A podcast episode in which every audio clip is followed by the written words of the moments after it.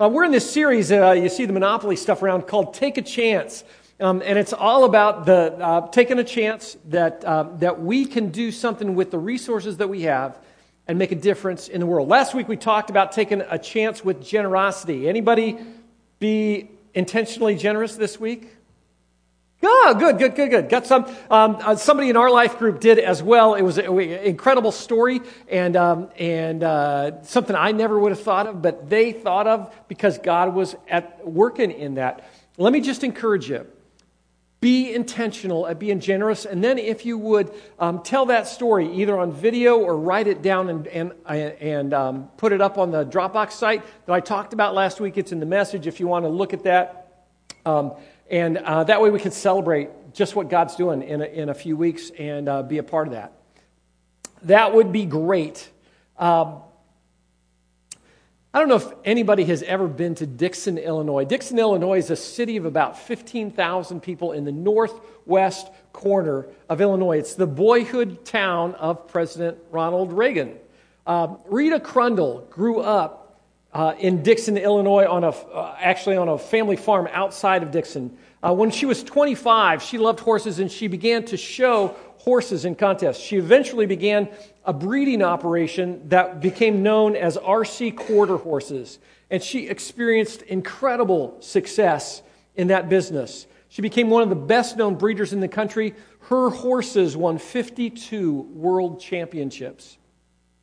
She was named the leading owner by the American, American, by the American Quarter Horse Association for eight consecutive years. In 1983, when she was 30 years old, Crundwell was appointed the treasurer comptroller for the city of Dixon, a position that she held for almost three, uh, for almost three decades, 30 years. She acquired a sterling reputation in that role. In, in 2011, one of the city commissioners praised Crundwell for her stewardship of city finances, city finances, saying she looks after every tax dollar as if it were her own.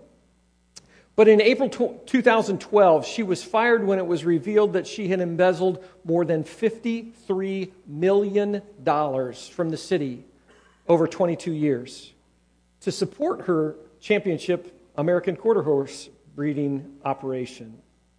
On Valentine's Day 2013, Crundwell was sentenced to nearly 20 years in prison for stealing city money and treating it as if it were her own. During the time that Crundwell was embezzling more than $5 million a year, she forced city departments to make drastic service cuts in order to keep the budget within reason. Employees went two years or more without raises. The police department couldn't buy new radios. The city was forced to lay off three of its nine street repair workers and cut the rate of maintenance on its roads. Does that bother you? Why does that make us angry? Because she took something that didn't belong to her and used it however she wanted without any concern for the people who provided those resources. She took something that didn't belong to her and she used it however she wanted without any concern for the people who had provided those resources. We're in this series called Take a Chance. And to, last week's challenge was to, to take a chance with generosity. Today's challenge is to take a chance with stewardship. To take a chance with stewardship. Uh, what's stewardship? The definition says it's the actions taken by a person who is a steward.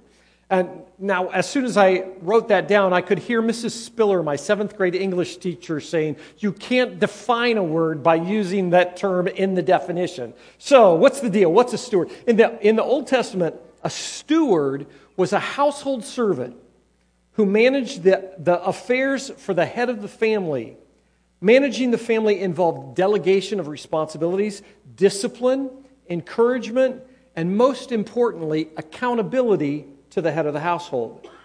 So, what's a steward look like? For me, in the Bible, the best picture of a steward is the, the character Joseph from the Old Testament, from the book of Genesis. If you know who Joseph is, you remember that his dad had four different women that um, gave birth to uh, siblings of his. So he had, he had uh, 10 10 or more half brothers, uh, uh, sisters as well. So there, there are 12 boys. There's this in, intense sense of sibling rivalry among them because all the moms want first place with the dad, and that gets played out in the kids. It was a messy situation. But Joseph was the favorite of his dad, so much so that his dad gives him this fancy, fancy coat with all these colors and gives it to him, and Joseph kind of flaunts it in front of his brothers.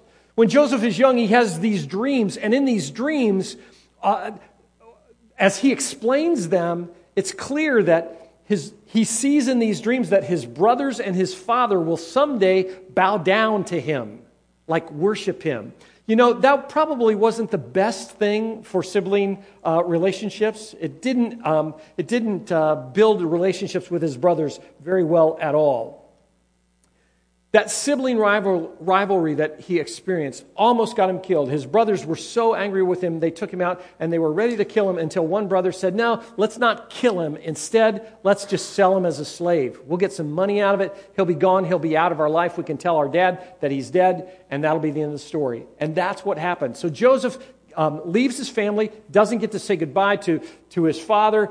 He leaves everything that he knows and is taken to Egypt, where he becomes a a steward for Potiphar. Potiphar buys him, and in Potiphar's house, Joseph comes in and takes over running the household. If you've got your Bibles, we're going to be through a whole bunch of scripture today. If you've got the app out, you can follow along there. You can look on screen either way.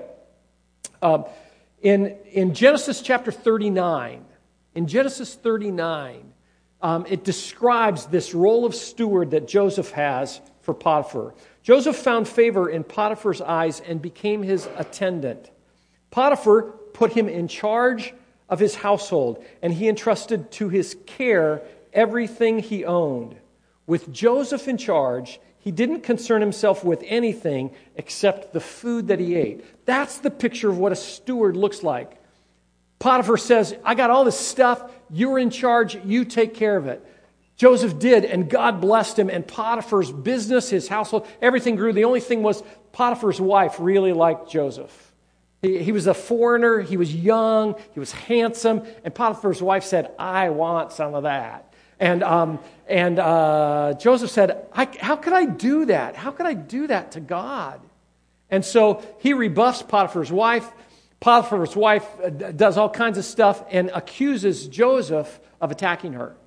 Joseph ends up losing his position as steward for Potiphar and ends up being thrown into, into prison. He's there in prison and, and, um, and he's faithful in prison, and the prison warden sees what he does in prison, and the prison warden begins to give him um, authority in prison. And a little bit later in chapter 39, it says this you know, this is verse 20, the end of verse 20. While Joseph was there in prison, the Lord was with him. He showed him kindness and granted him favor in the eyes of the prison warden. So the warden put Joseph in charge of all those held in prison, and he was made responsible for all that was done there. The warden paid no attention to anything under Joseph's care because the Lord was with Joseph and gave him success in whatever he did. So in prison, Joseph has the role of steward again. The prison warden's in charge of everything, but there's this guy on the inside that can manage the personalities, that can make sure that everybody is taken care of. It's Joseph. Joseph the steward there. While he's the steward in prison, two guys have dreams. They say, Man, we had these terrible dreams. We can't, we can't figure out what they mean. Joseph interprets the dreams. God gives him the ability to do that. And he says to one of them, uh, Bad news, you're going to die. Um, and uh, he says to the other one, Good news, you're going to get restored back to working for Pharaoh, for the king of Egypt. And in three days, both of those uh, interpretations come true. One of them is, one of them is executed, and one of them is restored back into the presence of Pharaoh. Joseph, right before he left, said, Hey, remember me here in prison when you get there? The guy goes back to Pharaoh. He forgets about him. Joseph's stuck there in prison. He's got no hope. He's there. And, and a, a great deal amount, amount of time goes by until Pharaoh has this dream, and nobody can interpret Pharaoh's dreams. He actually has multiple dreams. And he's trying to figure it out. And this guy says, Hey, there was this guy in prison that interpreted my dream. They call for Joseph, they bring him out of prison where he's been a steward. Um, he interprets Pharaoh's dream and says, Hey, here's the deal Egypt is going to have seven years of incredible wealth, incredible bounty, big crops, all kinds of stuff. And then after that, there's going to be seven years of desperate famine. Um, and Pharaoh says, what, what should we do? And Joseph says, You got to find a guy that can help manage those years of, of plenty so that there's stuff stored away for, um, for the seven years of famine. And Pharaoh says, I think I got the guy in mind. You're him. And in chapter 41, it says this chapter 41, verse 41 Pharaoh said to Joseph, I hereby put you in charge of the whole land of Egypt. Pharaoh took his signet ring from his finger, put it on Joseph's finger. He dressed him in robes of fine linen, put a gold chain around his neck. He had him ride in a chariot as his second in command. And people shouted before him, Make way, make way. Thus, he put him in charge of the whole land of Egypt. Joseph went from a place that was hopeless, a place of desperation where he'd been separated from his family, sold, nearly killed, but he remembered the God that he had been taught about, the God of his great grandfather Abraham, of his grandfather Isaac, the God of his father Jacob. And in each place that he was, he assumed this role of steward for Potiphar, for the jailer, and ultimately for Pharaoh, where he is in charge of stuff that's not his, but he uses it for the benefit of the owner. Um, a steward is someone who manages something that's not his own and is accountable for that management. So, what's that got to do with us this morning in DeWitt in 2016? It's this. I want you to understand fundamentally every resource we have comes from God. Every resource we have comes from God. When you leave today, for most of us, we'll think, yeah, yeah, I'm going to go out to my car. Drive my car out, and I'm maybe going to go to a restaurant and buy my food that I'm going to eat for lunch. Or maybe I'm going to drive home to my house and sit in my chair and um, watch my big screen TV football this afternoon. I'm going to do all this stuff with my stuff. We think that that's all ours understand, please understand, every resource we have, everything comes from God. David wrote in Psalm 24, the earth, the earth is the Lord's and everything in it, the world and all who live in it. For God founded it on the seas and established it on the waters. We have lots of incredibly great stuff. We live in a place of plenty. We have, we have more than we know what to do with. Did you know that the fastest growing area of real estate is, is self storage units? 30% of Americans have self storage units to store their stuff. We've got all kinds of stuff. James wrote, Every good gift and every perfect gift is from above, coming down from the Father of lights with whom there is no variation or, or, shadow due to change. Every good and perfect gift is from above. Every resource we have comes from God. Our car, our house, our food, our investments, our toys, our treasures, our time, our intellect, uh, all belong to God. Everything is from Him. Secondarily, we are made stewards of those God given resources. We are stewards, just like Joseph, of those God given resources. They're not ours, they come from God, but we're placed in charge of them for a season. That started all the way back in creation. In Genesis 2, God has made this incredible place, the Garden of Eden. It's a place with incredible variety in trees and animals and food, all kinds of stuff that's there. And you know what God does in Genesis chapter 2? Verse 15 says this The Lord God took the man and put him in the Garden of Eden to work it and take care of it. He entrusted what he had created to Adam and Eve for them to nourish it, to, to be stewards of it. Um, you know, there are warnings for us as stewards. When, when we get those two concepts, everything we have comes from God. Everything we have comes from God. Everything we have comes from God. And we're made stewards of that stuff from God. There, that's a scary thing because we're accountable to God for all that we have.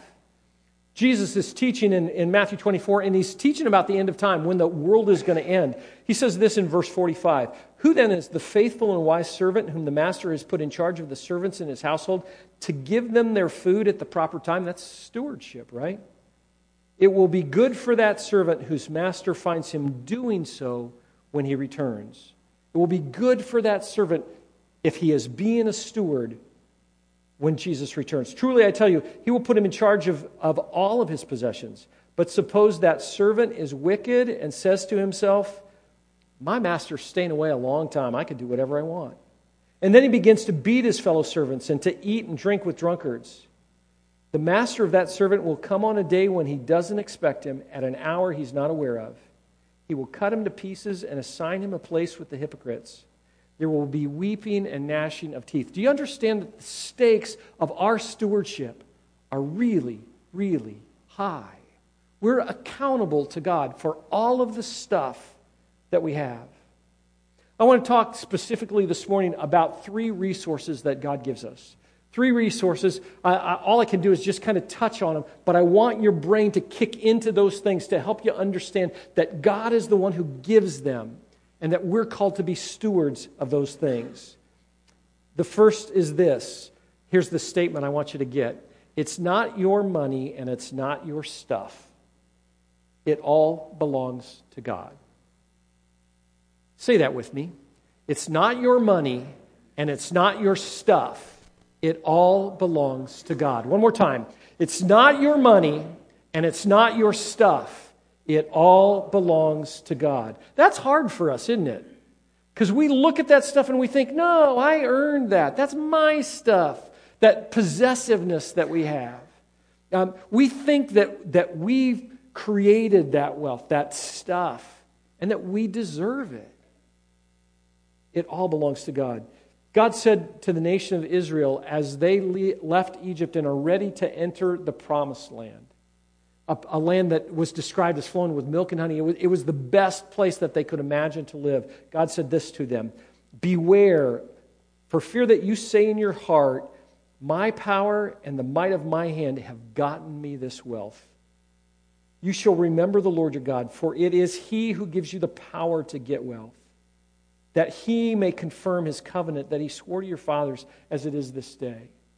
Everything that we have comes from God. God is the one who enables us to do anything, to have any of that. Jesus said in the Sermon on the Mount, Don't lay up for yourselves treasures on earth where moth and rust destroy, where thieves break in and steal. That stuff is not going to last. Instead, lay up for yourself treasures in heaven where neither moth nor rust destroy, where thieves don't break in or steal. Where your treasure is, that's where your heart is where your treasure is, that's where your heart is. Paul wrote to Timothy and said, Godliness with contentment is great gain. Nothing, for we brought nothing into the world and we can't take anything out of the world. If you were here last week, I, I read a quote from Stephen King after uh, he had almost died from being hit by a car. And uh, do you remember what he said? He said, Everybody dies broke, right? Everybody dies broke. No one takes any of the stuff that we have beyond this life. It all belongs to God. It's not your money, it's not your stuff. It all belongs to God. It's also not your time to spend any way that you'd like. Your time belongs to God. That's a hard one for us, isn't it? Because if you pull out your phone and look at your calendar, you say, I got my life planned, right? I've got all of these appointments, all of this stuff. I need to control my time. It's not your time to spend any way you'd like. Your time belongs to God. James wrote this in uh, chapter 4. He said, Come now, you who say, Today or tomorrow we're going to go into such and such a town and spend a year there and trade and make a profit. Yet you don't know what tomorrow will bring. What's your life? You're a mist that appears for a little time and then vanishes. Instead, you ought to say, if the Lord wills, we'll live and do this or that. As it is, you boast in your arrogance. All such boasting is evil. Whoever knows the right thing to do and fails to do it, for him it's sin. Paul wrote to the church in Ephesus and said, Be careful how you walk, not as unwise, but as wise making the best use of the time because the days are evil. New International says, making the most of every opportunity. Our time is not our own, it's a gift from God to use for His glory. Do you, do you think that you own your time? I, that's a hard one because we think, yeah, I know what I'm going to do. I, I schedule my time, I put parameters on my calendar to do that. If you think that you own your time, think about what happens if you leave church today in your car, drive out to 27, and end up in a wreck at Webb and 27. All of a sudden, as you're transported to the hospital in the ambulance, all of the stuff that you had planned is out the window, right? We don't, we don't control our time. If you think you own your time, think about the last time you went to the Secretary of State's office or Comcast, right? It's a gift from God, it belongs to God. Your, your money, your time, your talent isn't yours as well. It's not your talent to use or not use. It all belongs to God. It's not your talent. We think that we have the stuff that we have because we're so smart, because I can do program management, I can do fill in the blank. I've, I have these skills that I can use, and I've developed those skills. They're my skills, and I can do whatever I want with them. It's not your talent to use or not use, it all belongs to God. Peter wrote this As each has received a gift, use it to serve one another as good stewards of God's varied grace. Whoever speaks needs to speak as one who speaks the oracles of God. Whoever serves needs to serve as one who serves by the strength that God supplies, in order that in everything God may be glorified through Jesus Christ. So, if it's not your time, if it's not your money, your treasure, it's not your stuff, if it's not your time, if it's not your talent, and it all belongs to God, what do you do with that? Um, let me just give you some specific things to help you process that and to help you deal with that, to help remind you of that. Um, I, want to I want to talk to you about money for a second. Here's, here's the thing if, if you come each Sunday, if you come occasionally, whatever, and, and you don't ever put anything in the offering plate, you don't ever give to kingdom stuff, the challenge today is this everything that you have belongs to God. All that stuff's there. So I want to encourage you to take a step, to just take a step, and figure out some gift to give back to God, a financial gift. The, um, the, a, a, great, a great thinking tool to think, okay, what do I give? Do I, just, you know, do I throw a bucket in the plate? Uh, do, I, do I put a 20 in? Do I put, what do I do?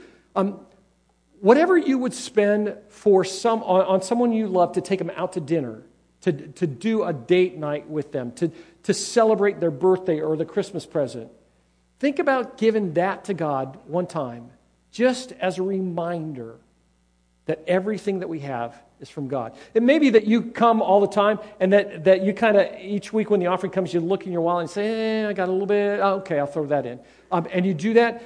The challenge, the challenge I want to give you today is this be intentional and deliberate in terms of what you give. Figure out, figure out a percentage and, and decide, I'm going to do that every week, all the time. That might be 1%, 2%, 5%, 10%. The tithe is a concept that's taught in Scripture, uh, in the Old Testament especially, this sense that a tenth of what, of what we have, we give back to God. A tenth of, of, of what we, we make, we give back to God as a reminder that it's all His. Figure out what that percentage is and start to do that. If, if, you're, if, if you're a follower of Jesus and you've been given, you've been tithing for a long time, it's, you're a habitual giver. Um, that's me. I, I, I, started tithing when I was, when I was uh, mowing lawns, 14 years old. You know, I'd, I'd figure that out. Um, here's the challenge if that's you, if you do that regularly, find a way to give in such a way that, you're, that you think in a fresh way everything I have comes from God. That may be an extra gift. It may be an increase in terms of what you're given. I don't know what that is. But do it so that in your head and in your heart, you realize all over again everything I have is a gift from God. If you've never used your time for God's kingdom, the time to start's now. Maybe you can use your time, that you can set aside some time to go visit somebody in prison or in a nursing home. Maybe you can use your time to invest in some relationships with people who are far from God for the purpose of them experiencing the grace of Jesus for the first time. Maybe you can use your time to find a way to bring hope to brokenhearted people, to help heal people who are wounded, because Jesus has done that for you. Your time's not your own. How do you use your time for the kingdom in some way? If you've never thought about using your talent for God's kingdom, figure out a way to give it back to Him and see what happens. Ask Him. Spend some time in prayer today saying, God, you've given me this ability. I don't have a clue how that can be used for the kingdom. Would you show me? Ask, ask the question God, how can you use this ability to fix cars that you've given me? How can you use this ability that you've given me to teach? How can you use this ability that you've given me to garden or sow or budget or write or write computer programs or police or edit or audit or cook or do program management? If you've never used your, your talent for God, give it back to Him and see what happens. You know, anytime there's a conviction of a crime of embezzlement, the embezzlement must pay restitution back to its rightful owner. They've got to find a way to make right what they've stolen from the owner. In Rita Crundwell's case, everything that she had was forfeited her bank accounts, her horse farm, her business, 300 horses, three homes and a million dollar motor home and more. She went to prison with nothing. They took it all. Why? Because it all belonged to someone else.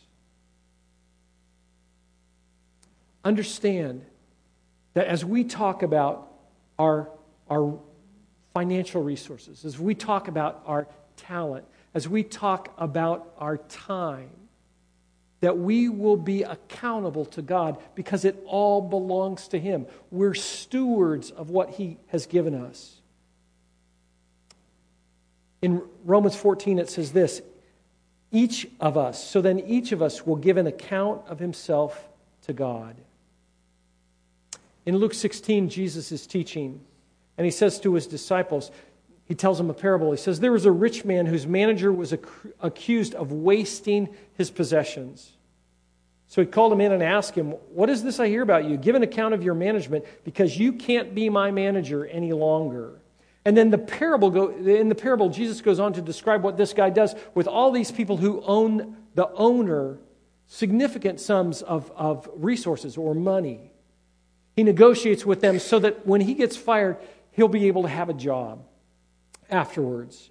Um, Jesus actually, in a weird way, commends him for, the, for, for being sly and doing that so, that so that he takes care of himself. But this is the way that Jesus ends that parable. He says, Whoever can be trusted with very little can also be trusted with much. And whoever is dishonest with very little will also be dishonest with much. So if you haven't been trustworthy in handling worldly wealth, who will trust you with true riches? If you've not been trustworthy with someone else's property, who will give you property of your own? No one can serve two masters. Either you'll hate one and love the other, or you'll be devoted to the one and despise the other. You can't serve both God and money. The Pharisees who loved money heard all this, and they sneered at Jesus. He said to them, You are the ones who justify yourselves in the eyes of others, but God knows your hearts. What people value highly is detestable in God's sight. Those last two sentences are piercing. They're piercing to me. Because we live in a culture that's all about attaining getting control of resources and developing them, having more and having more and having more. You justify yourselves in the eyes of others, but God knows your hearts. What people value highly is detestable in God's sight. So here's the challenge today take a chance at stewardship. Take a chance at stewardship. Start to recognize that everything that we have is a gift from God. Everything that we have our treasure, our time, our talent. And begin to see how you can use those resources as one of God's stewards to help give back to Him and further His kingdom. Let's pray.